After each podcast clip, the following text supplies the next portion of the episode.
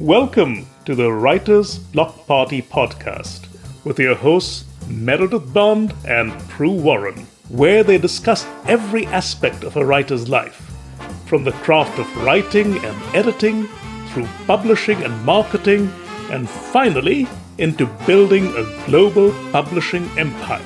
Here is Merry and Pru.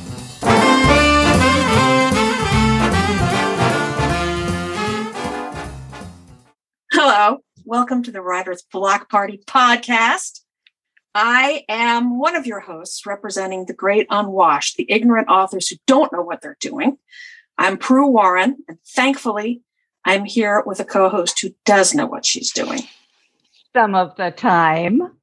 This is Meredith Bond.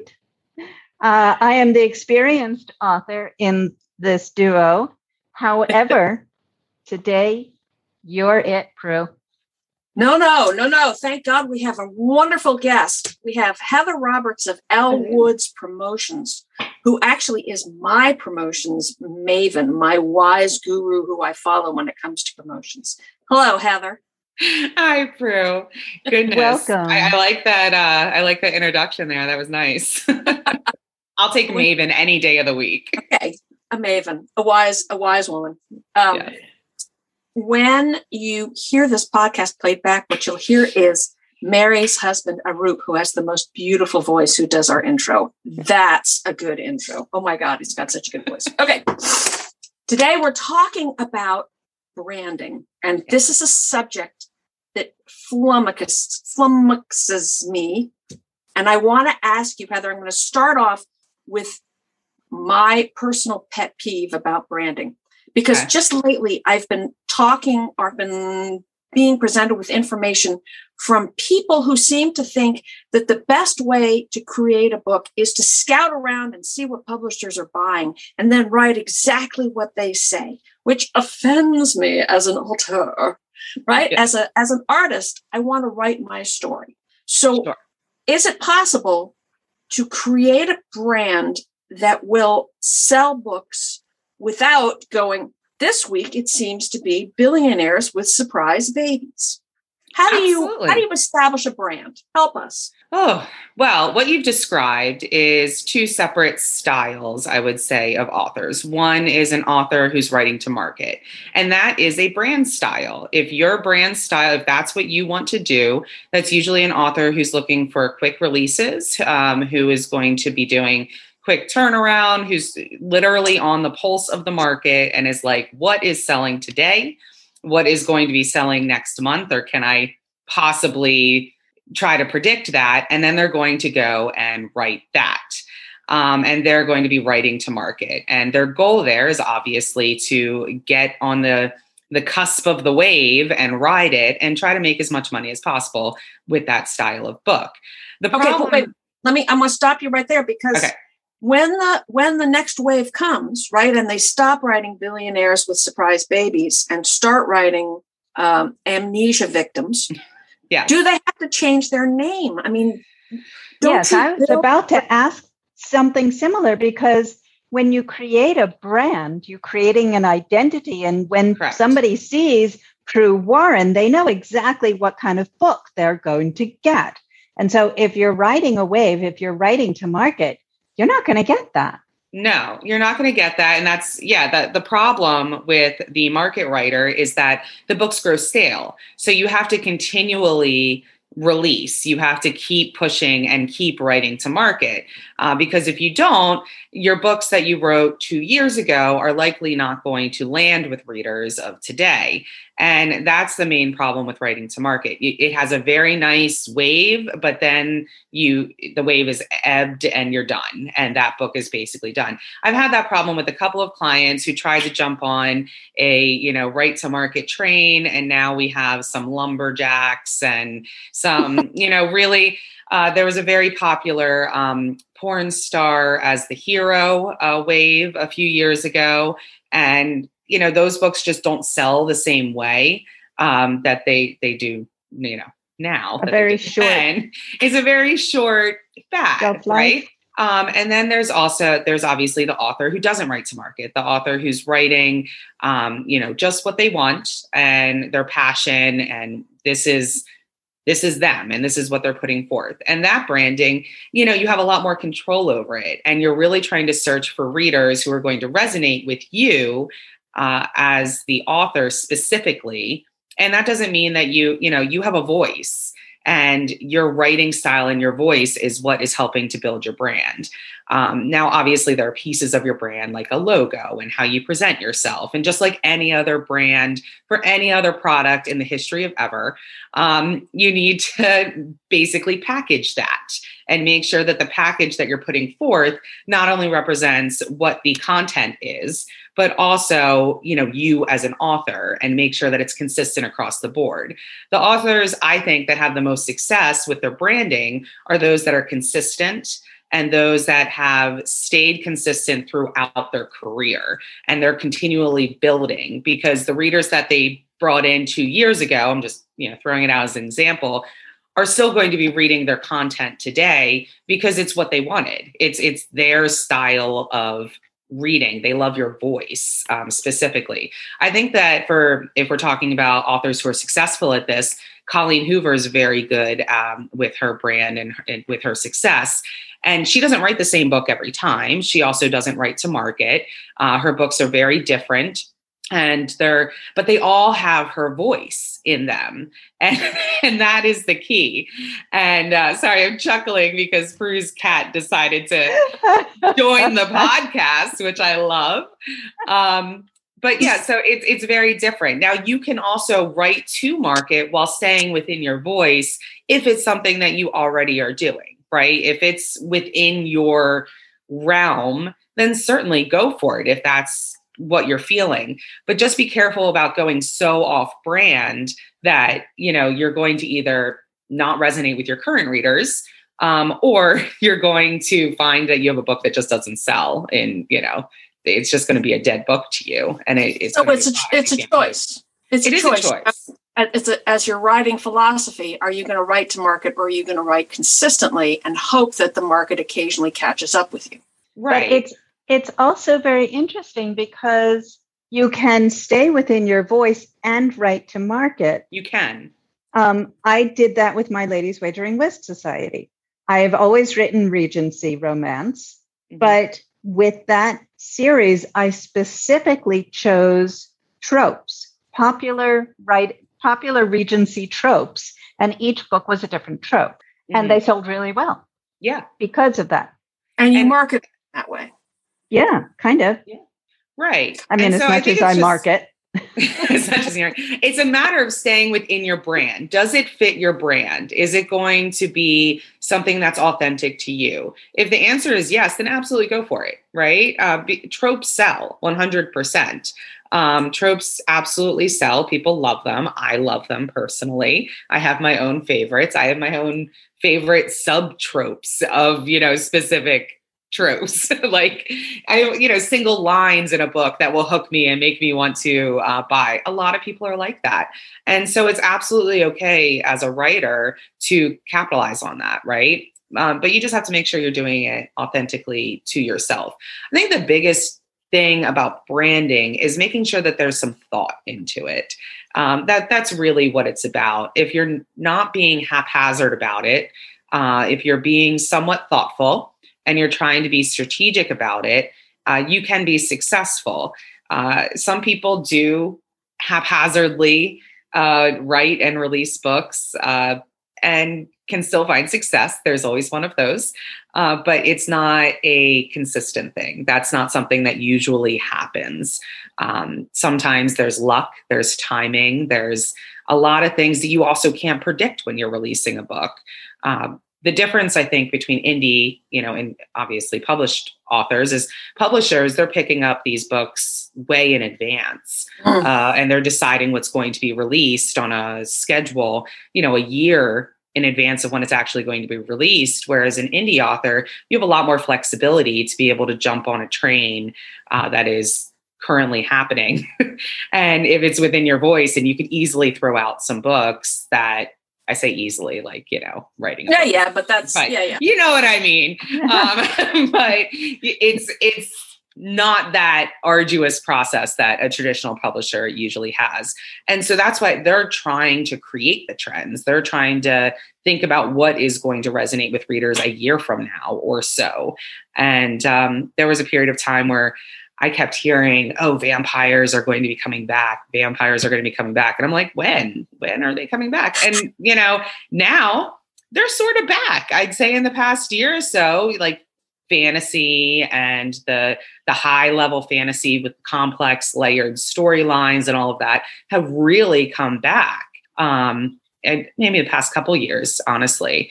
Uh, but you know, we we don't know what's going to go next. So the publishers are attempting to drive the train, and the indie authors are attempting to hop on like a hobo and ride in cars for a while. I like it. Some I of like them. Some of them. I'm, I'm, a wild thing. I can't be contained. well, exactly. And then some people cannot be contained, and they're just like, I'm going to create my own train, and uh, we're gonna we're gonna just drive it along. I'm not very good with continuing the analogy, but you know what I mean. hey, when you say you have to be thoughtful in mm-hmm. creating your brand and you have to and you have to make a little bit of a plan, let's talk about the questions I might ask myself when deciding what my brand was going to look like. Yes. You need to think about what are the expectations that a reader will have and either be met or not met when they are reading your book. So when they see whatever it is that you put out there, what are they going to expect from that? So if we're using the Regency romance uh, as an example versus the rom com, you know, as an example, those covers look totally different. Uh, if you put a Regency romance cover on top of one of your books, Pru, it changes the entire vibe. Um, right. Um, so you, you, when you're being thoughtful, you have to look at where are you trying to fit in, and what are the reader's expectations within that world. So if a reader would expect to see certain things on a Regency romance cover, I would suggest you do that um, so that they know what it is when they're getting it. The biggest problem uh, that I think that some people have uh, with reviews being bad reviews, um, or, you know, obviously if all the content is fine and what have you, it's that the reader's expectation of the book was not met um, or they didn't pick it up because they didn't think it would fit their expectation of what they were hoping to read. So, if you're looking for rom com readers, I would highly recommend going and checking out the top selling rom com books right now and saying, what are these books have in common?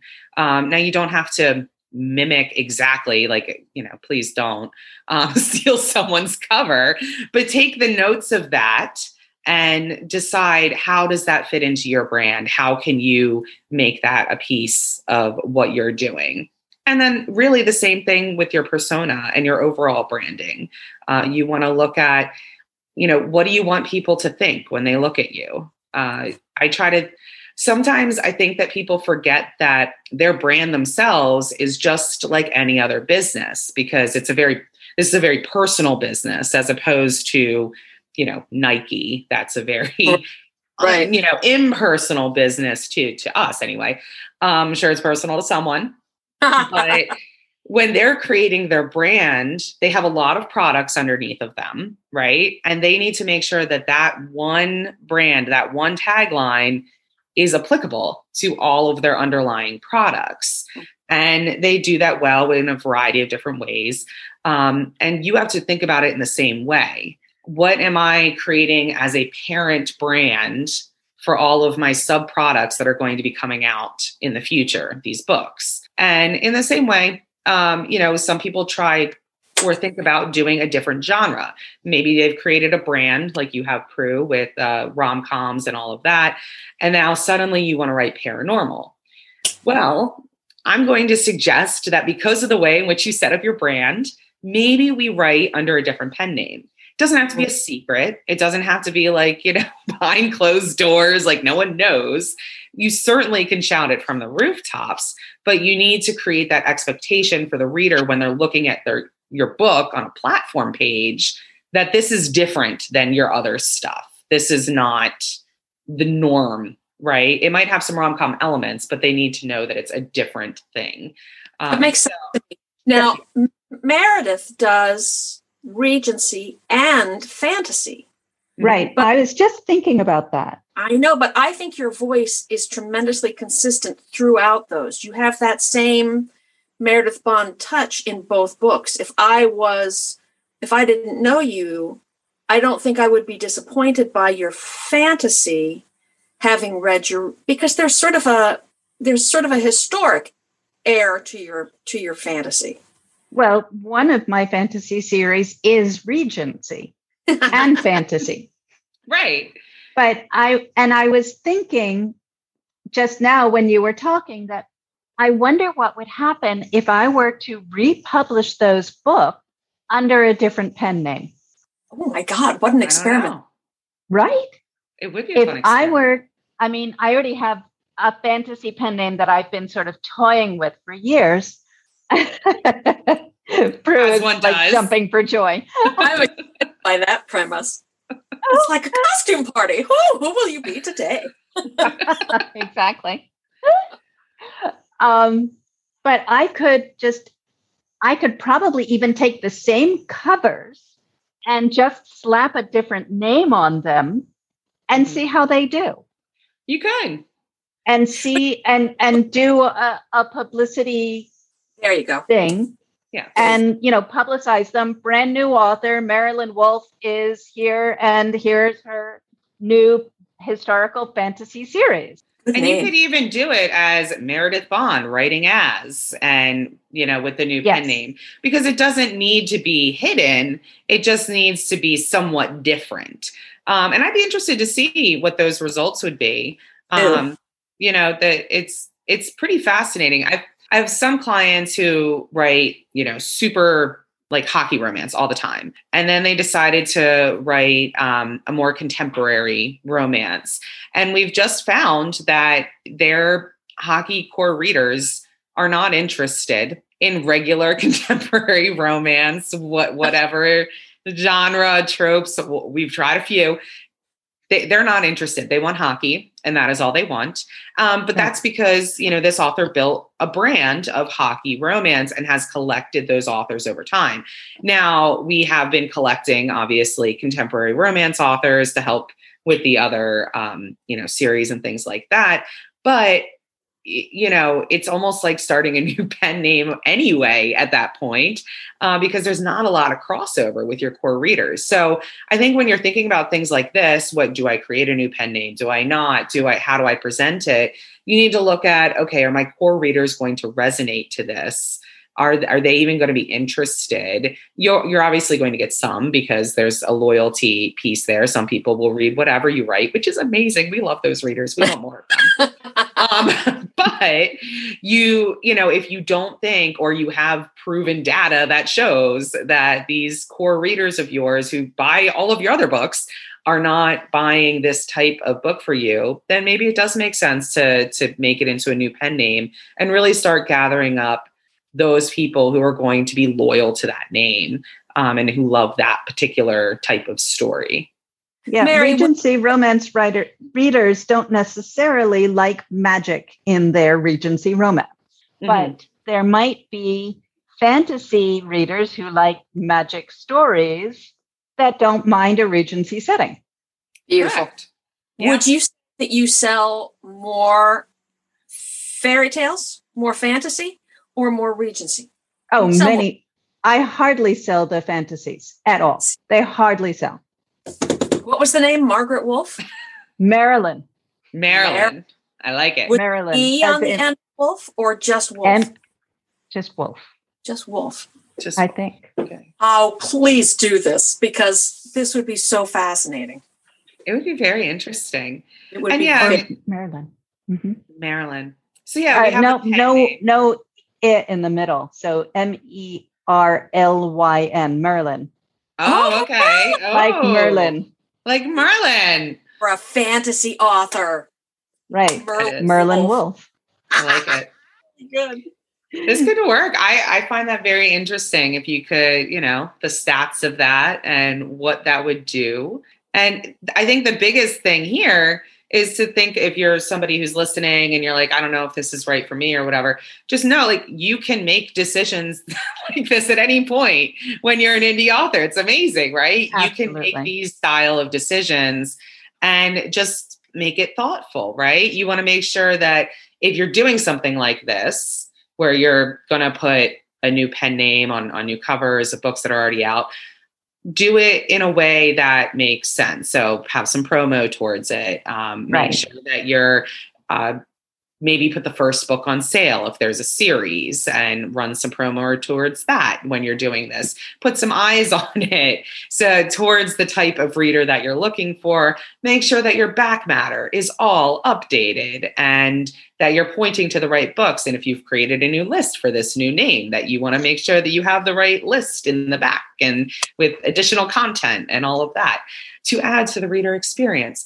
Um, you know, all of those things which it's not just like changing a name at the at that point right there's a lot of work involved uh, that i think people the average reader doesn't necessarily know uh, because once you release a new book you then have to go update the back matter for all the other ones which is not a really fun experience um, Tell me about it. I've got 30 books and I have to update the back matter of every single friggin' one. 30 books over six retailers. it's awful I'm just coming to I'm just coming to that with doing Dash and then Ellen and then Farrah. I'm just under my my my Bible for how to do it is 11 pages long for Yeah, three it- books. I don't know how you're going to do it for 30 books. But I love the idea, Merry, of changing of changing your name because you've already got a catalog of fantasy books. You don't even have to start at the beginning again. This No. is ready made. Yeah. Three weeks of hell, girl, and you're done. three weeks of hell. That's so correct. That's so accurate. Actually, it would be uh, three weeks of hell and a boatload of money because there's no way that I would trust myself to do the advertising of that because it would be launching an entirely new career. right. Right. Oh, look, Heather's like, well, yes, I know someone who could Roberts, Elle Woods Promotions. oh, oh my goodness. Yes, certainly we could help you with that, but that's not the point of this. Um, when you're thinking, but these are all good things to think about when you're thinking about branding. I think a lot of people uh, sometimes are like, "Oh, a logo, branding, I'm done," and it's like there's a lot more that goes into it. Obviously, a logo is nice, a logo is helpful. You can then eventually put that on some merchandise, maybe, and start selling that, and some other swag pieces, and And Connect a tag it. name. yes, Pru, do you have a tag, a tag name? Uh, a A tagline? Uh, it's romantic comedy for the discerning procrastinator. what do you think? I like it. I like Good it. tag. Fits her, does it not? It fits her. It her. really does. See, my tagline already fits with my um, fantasy and Regency romance because my tagline is simply magical romance. Oh, I love. Oh. But wait a minute. If you break off into a second name, which of your names gets that tagline? Well, then I would have to give it to Merlyn Wolf I feel like you would have because The it, magic. it's magic. Mhm. But then I would need to think of a new one for my Regency. simply Regency romance. Yeah. well, it'd probably be something like Get Lost on the Journey or something like that. yeah. Or just get lost. Get lost. Get lost. Take a journey. Take with a journey Meredith into my Bond. book. Yeah. okay, Heather, I have another Hmm. question for you, and maybe you can't answer. I have been looking at the top 10 rom coms on Amazon, and I have been, re- I've read, I'm, I'm, I'm going through quite deliberately. I've read five of them now. Good for you. And- Good. Well, four of them are not rom coms, and it's pissing me off. Okay. let's just get to the point here. It makes me angry, right? And three of them, I kind of was, well, they're not well written. I'm not going to tell you what date it was that I s- that I started reading because I don't want to slam anybody's baby. That's an ugly baby you got there, lady. Um, but there, are some quite a few of them are obviously indie, not well written. So how did number one get to number one? It's not particularly good book. It's not definitely not a rom com. It has to be. It's got to be marketing and promotions. It's got to be. Some sometimes, yes. Um, so you can pretty much do anything if you have enough money. I mean, that's just like a life rule, right? And it's the same in the publishing industry. Uh, now, you might not see a profit on that money uh, at the beginning, especially, but I've seen some pen names pop up from people who are, I know the pen names are well sourced i'll put it that way um, that they're not their main pen name right like that they've started something new and that it's a well sourced pen name and that they have suddenly become you know declared themselves the number one bestseller across you know the nation and they make that so by putting a ton of money into that. So, it, you know, with enough money, anything is possible. However, there's also something to be said for brand power and uh, there is it depends i don't without knowing the author that or authors who've written these books or the titles um, you know sometimes there are authors who've you know been writing since 2012 or 2011 maybe they were one of the first og indie authors. And you have to remember back then there were not that many indie authors, uh, especially in the romance industry. Yeah, there, there were not that many. And so comparatively, obviously today, there's plenty, but not, not as many as today. Um, and so a lot of these authors had the ability to gain a really, really nice newsletter list, uh, direct mailing list, uh, really connect with some readers on a you know a personal level with engagement. It was all brand new, you know, back then. And that has really helped set them up if they've continued to write uh, for success today, regardless of the book that is released um, today. Like there are some authors where I swear they could, you know, I, I don't I don't want to be like crass about this, but like they could write down their grocery list, right, and publish it. People would buy it and give five star reviews and say it's freaking amazing. When like an objective reader without knowing who wrote it would read it and be like this is fine you know but it's not what not to the level but they have this loyalty right? And they will buy literally anything that this author produces. So there's some of that. That's i like i call that brand power right? Because it's that's the brand power that you have behind the name. When you come to the rom-com part where they're not actually rom-coms right. that's that's a lot. That happens a lot. Um sometimes readers will consistently tell their author tell authors over the years that their books are funny um, or that they laughed so really hard or they found it funny or what have you and authors will then just decide that that means that their book is a rom-com um, and will then put it in rom-com or if there's like a lighthearted feel to it. Sometimes they'll put it into rom com. Um, or if they think that rom com is a smaller market and they want yes. to to have a higher number on you know uh, ranking on their book than it would in just contemporary romance which is enormous mm-hmm. then maybe they'll call it a rom-com in order to rank higher right it's pissing, it's pissing me off. A, yeah, it happens a lot with sports romance as well so if you go into like the sports romance categories, you'll be like, that's not a sports romance. That's not a sports romance. And it's like they attended a sports game like at one point in the book. And so therefore somehow they thought it qualified as a sports romance. Or the, you know, the hero is a sports player maybe, but they don't actually talk about sports at all in the book.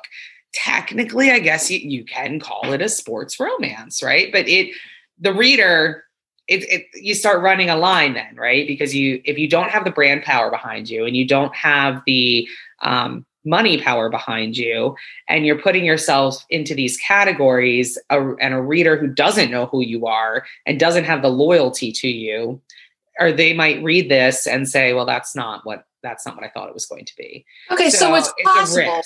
It's possible that karma will get these authors.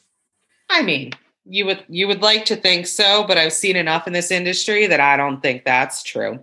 Um, what about if Amazon labels them as such? Right. Because um, my books are sweet. They don't have any explicit sex on the page. And Amazon labeled them inspirational romance. Oh my They're god. not. Yes. Oh my gosh. They, did put it? Them, they Yeah. did it. I would never label my books inspirational romance. There is no Christianity, there is no religion in any of my books. They did that. And if you don't catch it, which you may not catch it at first, because who goes on to every book that they've ever written and checks the categories every day? I mean, and I'm not, and because they're labeled as inspirational romance, they have a higher ranking because that's a smaller subgenre. And so I've kind of left it alone because, sure, okay, they're clean. So people who are looking for, maybe people who are looking for clean romance will go to inspirational. They may not necessarily be looking for that religious message, they're just looking Right. for a clean romance. right. Wow. So I you left it. Yeah. And I mean, there's nothing wrong with that. There's a lot of little itty bitty categories on Am- not that inspirational romance is that small. I mean, it's a smaller one, but there's some random small categories that I makes no sense to me. Um, and a lot of people on Amazon. Um, there's one that's like, I don't, oh gosh, I can't even remember. It was the other day I came across it and I was just like, what is that? Like, just objectively, I understand the book is in that category, fine, whatever. But like, objectively, what does that even mean? Like, what that, what would I expect that book to be about if it's in that category? And sometimes I can't come up with an answer because they just pick random stuff sometimes. Um, but there's a lot of one, like, for romance, for example, if you have some adventure in your book, there's you know a women adventure fiction, um, you know, subcategory that you might rank better in that. Uh, so categories are certainly important. My editor told me she thought I should be romantic adventure, not romantic comedy. Well, it's something to consider. It is a smaller category, and there are readers that you know are looking for that in particular um, and so with categories and keywords you're thinking not only okay what is my book about but you're also thinking about search terms that people are going to use to find a book on Right. amazon so you know if Rom com's going to come up a lot more often Right. than romantic. But and that's and that's likely why those books that you've been reading are in rom-com Probably right. That's right. Okay, let me ask you um, a hypothetical. Let's say you had someone who was well resourced, who Sure. wanted to get to number one on the rom com list. How Mhm. much and how would you do it? Ooh, I mean that's a complex question there. I know it but But would you do it all through Facebook and Google ads, Amazon ads? Would you? So, well, okay. So Facebook has the fastest ROI. So if you're Okay. going to be running ads, you're going to until That's there's another return on investment. investment. Return on Yes, return on investment. So if you're going to be looking for a quick push up in the ranks and you have some money to put behind it and you know you have somebody who knows what they're doing with ads, then certainly uh, put some money towards Facebook ads. You know, I hate Facebook with passion of a thousand fiery suns, but until there's something better that comes along, we are forced to use them. Same thing with Amazon. Um, so I would put a decent amount of your budget there. You then have also some BookBub ads that you could run. Um, now you can also look at BookBub uh, new release features because I'm assuming that this is going to be a full priced new release. So you want to look at uh, see if you can apply for one of those if possible. Then also you want to book the other BookBub related items like the pre-order to your followers, and then make sure that the new release alerts going out to your followers on release day. Um, you should, or if you can, uh, depending upon your cover, think about running some Amazon ads because Amazon likes it when you spend money with them. Uh, the problem with Amazon ads is that they are hard sometimes to get them to spend your money, which is so counterintuitive. But uh, with Amazon ads, but and also with Amazon ads, it is hard sometimes to find the right targets that are going to make your ads successful over there. However, if you can get over those hurdles and you actually get an ad that works over there, which is not impossible or insurmountable, um, then certainly having something running over there will be helpful to your title on Amazon specifically. Uh, so, you know, you definitely want to make sure you have ads set up. You want to be looking at other promo sites, um, newsletter sites that are out there, trying to get your book in the as many places as possible prior to or for your release week. Uh, because you really want release week sales. You can run some pre-order ads as well. Pre-order ads certainly do. You know, I know some people are very much against them, but uh, so I personally have found some success with them in the past uh, depending upon the title and the type of book and the you know Pru, as you said, we you've gotten some pre-orders by advertising to book one in the series. That is a great way of doing it because you're getting sales uh, for your book one and some conversion sales to the pre-order of book two. Now, if you ran ads directly, which we will be doing, uh, to book two for the pre-order, uh, you'll find that you may not get as many uh, pre-orders as you will on release week when the book is actually live because some people just don't pre-order. We were talking about that a little bit before mm-hmm. the podcast started. You get readers who pre-order and some who don't. Um, now, if you have pre-orders available and you're building your list, uh, that's great. You want to train your readers from the beginning that pre orders are always going to be available and really encourage them to do so so that you can get your pre order numbers up and continue to gain readers that way. Um, that's that was a little tangential thing uh, from the original main question. Um, but what basically, you want to sorry paid reviews. Paid reviews, it depends where you're getting your paid review from. If you're talking about like Kirkus or Publishers Weekly, um, those types of uh, editorial style reviews, I don't. There's nothing wrong with that. Uh, they can help in Are creating. They worth it? What, what's your goal? Are you looking for the money back from that review? Yeah. I don't. Th- I don't think you're going to get that money back from your review. Uh, I think what you're doing is setting up your brand to look a little bit more like your traditional publisher, and you're creating that sort of expectation uh, for the reader who's looking at your product page with your, you know, Publishers Weekly or Kirkus Review, and that's what they're used to seeing. So you're if you're looking for that traditional pub, you know, reader, uh, then certainly it might be worth it to you if you're going to be doing that. Uh, from an actual sales perspective, you know, you don't need it. You certainly don't need it. Um, before I published, before I published Sin, Heather, mm-hmm. you got me a whole bunch of reviews. By the yes. time Sin went live, you'd gotten all kinds of people to post reviews about it. Then you given them advanced reader copies. How'd you do yes. that? I asked them. Um, so that's, but that's the thing. Uh, you have to either go to, those aren't technically paid reviews. You're paying me to go out and find the people to read the book, um, or somebody like me to go out and, and do that. Um, and they're reading the book for an honest review. That's, you know, that that's very successful. That's what you should be doing. If you don't want to pay somebody, then you have to do the legwork yourself go to the internet and find the people um, who you think would be most interested in your book. Uh, you know, you're not going to be necessarily wanting to ask one of Merry's readers uh, to read your light rom com. Uh, they that that might not be the right place for you to go and see, you know, search for.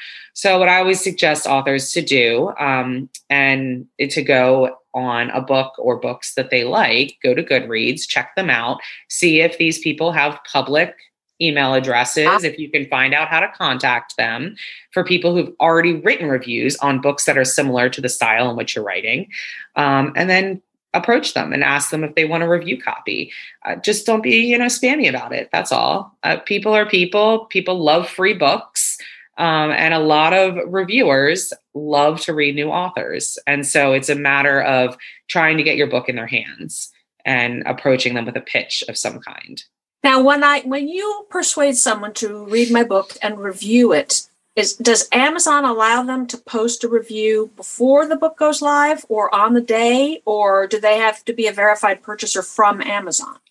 No, so Amazon theoretically sometimes occasionally lets people post books or post reviews on books that are uh, not yet live uh, ebooks. I mean, if you have your paperback live and linked to your ebook, then a reader can go on and put a review on the paperback version, which will then pop on the ebook version when the person goes to the product page. This is before the ebook is live.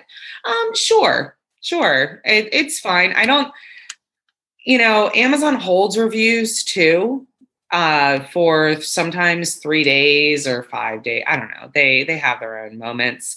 Um, sometimes they put reviews right through uh, for people who are submitting their reviews to a title. I'm saying like if the book was live, like right now. Um, I have a lot of people who email me all the time that I've submitted my review to Amazon. I'm just waiting for the link, and that can take sometimes up to a week. It it just it's very random. Uh, there does not seem to be any sort of rhyme or reason as to why. Um, because sometimes they'll submit a review and it goes right through. So it's just a matter of, you know, figuring out what is your goal there. You know, and they, there used to be a number that was like, oh, well, if you get 50 reviews on release day on your book, that that does something for you in the rankings and it helps with Amazon algorithms because it shows that it's a more popular book. So they'll put, you know, they'll give their own little algorithm love to it. Excuse me. and certainly I think that does help. But I've also had books on release day with three reviews hit the, the top 100. Um, so it just, you know, depends on how the buzz for the book that you've built as well um, for people that are interested. But Amazon. yes, I know, Amazon, Jeffrey Bezos. I mean, seriously. Seriously. I could rail about Amazon all day. I love them and I hate them. It is it is a relationship. Um, but yeah, when you're talking about early reviewers, you really want to find those reviewers who like your genre, whatever it is, and that those are the people you want to approach. And there's a couple different kinds of reviewers. There's the person who just reviews books that they put the reviews on retailers and Goodreads, probably, maybe BookBub, you know, just retailer platforms. Then you'll have the reviewer who has an actual book platform that they promote books on, review books on, whether it be a social media, you know, TikTok, Instagram, Facebook, their own blog, what have you. Um, you'll have that level of reviewer as well. And then you will have the editorial reviewer like that the Kirkus and Publishers Weekly and all of that.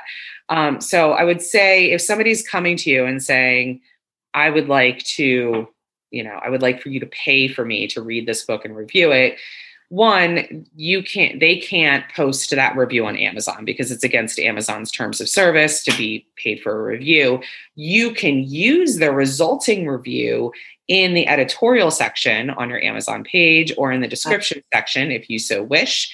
Um, however, if they are not of a stature that it makes a difference for you, aka they have no followers, if they if they're if they have no platform, why would you pay them to read your book. Um, right. The only reason that you're paying for one of the other ones is because they have a name behind them. They have that platform. When someone sees that, a starred review from you know publishers weekly that means something. That's why that's paid. And Got so it. you know jane whatever is coming to you and it's like pay me to read your book. Well what, what's in it for me? I mean that's with any decision you know what's in it for me? Excellent. Okay so here's a different question. Okay. If you are a brand new author just mm-hmm. getting started Pru um, this is you last year, right? So, right. where do you begin with the branding? Where do you start? Where did we start, Pru? Um, I think I talked well, to you. Well, go ahead. You can answer. Well, okay. Here's what I here's here's what I think the answer is. I think you have to start with your website uh-huh. and your newsletter, even if you only have mom and dad on your newsletter list. You still have to set up your newsletter so that you create a brand that's consistent. And then it's worth it then to do promotions for your book. What do you think? That's a very good place to start. Uh, I think when we first got together, Pru, uh, I, I, probably railed a lot longer on newsletters than I probably needed to. But I will, I will just throw this into the the universe. Um, newsletters are so important. I've seen a couple TikToks of brand new authors being like, "I don't want to do it," or "I'm not going to do a newsletter," and I'm like, "Do you not want to sell books?" Like, I don't understand. Hmm. Like, if you don't want to, because TikTok can take away your account any day. Facebook could remove your account any single day. Uh, Instagram, just poof, you're gone. I mean, you could just be banned or deleted or what have you. And all of those followers go with it. So, how are you going to communicate with your readers if none of those social media aspects are available to you any longer? The only way is through their emails with direct contact with your, your newsletter. That is why newsletters are so desperately important. You cannot rely on these other avenues of promotion that you do not control. Um, and so that's why I, I'm a big newsletter proponent. Um, but yeah, so starting setting up all of your socials, setting up your website, setting up your newsletter, that is where I would suggest people start. Because as you're doing those things, you'll realize if things don't look consistent across the board. If you're using different graphics for everything, for your, you know, profile or your website or whatever, it doesn't have the same sort of color feel or the same, you know, consistency feel to it, it it's pretty recognizable at that point. Um, so those are the things you want to nail down, making sure that you have something that that looks like you that you're happy with, um, and then you you carry that feel over to the other places uh, for sure. So I would say start there, start on your social media, start on your newsletter. Um, make sure get a website up, even if it's just a landing page to sign up for your newsletter. Have something in existence. Um, there's a couple different kinds of you know links uh, how you'll populate on google. So if you're if somebody's typing in google which i don't know if they really do that all that much but i don't know um, you know a type of book or an author or something like that um, you know if you have a lot of these uh, links that are searchable content which is you know people with actual websites posting about your book and what have you those things will pop up in google search results. Your facebook posts or your tiktok uh, are not necessarily going to pop up in search results on google. Um, it, it's the other links. It's the links to other websites and things like that. So think about that as well from a content perspective as to how you want to uh, build up your brand and where you want to put your focus. Now I don't want to say that social media is not relevant uh, because obviously it is. It's super relevant. Um, you just got to make sure that you understand the platform in which you're putting your content on. Um, if you know TikTok, for example, is super great right now for organic uh, follows and organic viral videos, and really has raised the backlist for some amazing authors. Uh, I'm, I'm thrilled for them who have found a book that they released three years ago is suddenly has a viral TikTok and they're now in like, you know, the top 100 on Amazon. Like that's so cool, right? Like it's really cool that that can happen. Um, but at the same time, only people on TikTok are seeing that too. So you have to think about you've got to do a, a multitude of things to get your book visible uh, if you want to contain, you know, to to keep being visible, to keep being relevant. I don't know if that was helpful. yeah, it's yeah. Oh, yeah. We've gone so far over our half hour plan. Oh, we have. But I had too many questions. I had too many questions for you, Heather. Oh, that's um, okay. I'm always happy to talk about this sort of stuff because it's so complex and literally every situation is different. And, you know, if we're taking something away from this, I think that that is what I would like my takeaway to be is that you're not everything is going to work for every single author. You have these general tools and you have to figure out how to use these tools to mm. make your brand and to build your brand. Um, so don't, you know, be like, oh, well, that guy's doing that. So I have to do that. You don't, you may want to do that. Maybe it would be beneficial for you, but don't feel obligated like you have to do something because it may not work for your brand. If someone wanted to get in touch with you, Heather, sure. How would they email you? I'll put it in the show notes too. Um, you can email me directly at heather at ellewoodspr.com. Uh, Spell that for us. But sure. E-L-L-E or L? It's, it's E-L-L-E W-O-O-D-S-P-R dot com. And that is the same as our website.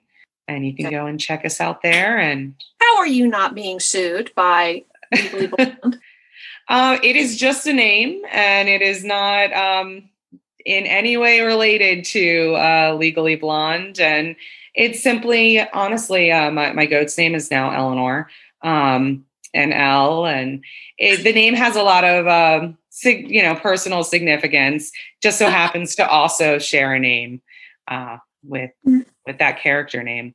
All right. Well, good for you. Uh, I, I think that'll be an excellent defense in copyright court. Okay. ellewoodspr.com yes. who can help anybody, believe me, I know, to promote a book and guide and be the person on the other end. When I'm not bothering Merry with questions, I'm bothering Heather with questions. So you guys are my brain trust right here. We get Mindy Kolaski in on this call, and it's all my knowledge in three people. Oh, well, thank you so much for having me. I was happy to be here.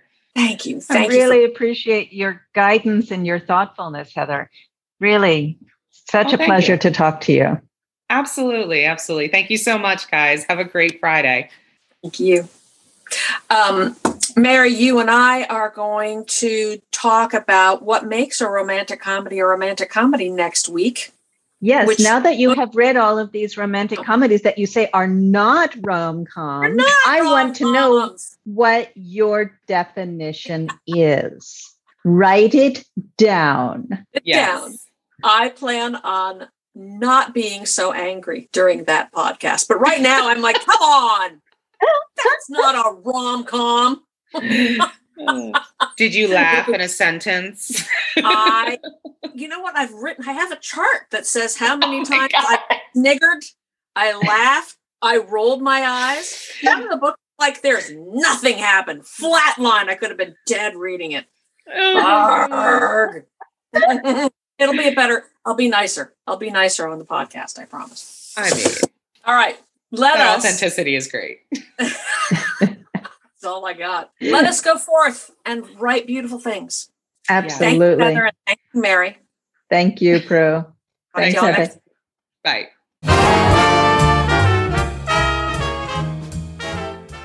That's it for the Writer's Block Party this week. We don't want you getting so drunk on knowledge that you can't drive your laptop safely. But next week we'll be here before you know it, so check out the website at thewritersblockpartypodcast.com. One word. That's where you can find our archive of past podcasts and a place where you can get in touch with Merry and Pru or ask questions for the next podcast. Write with joy, friends, and see you next week.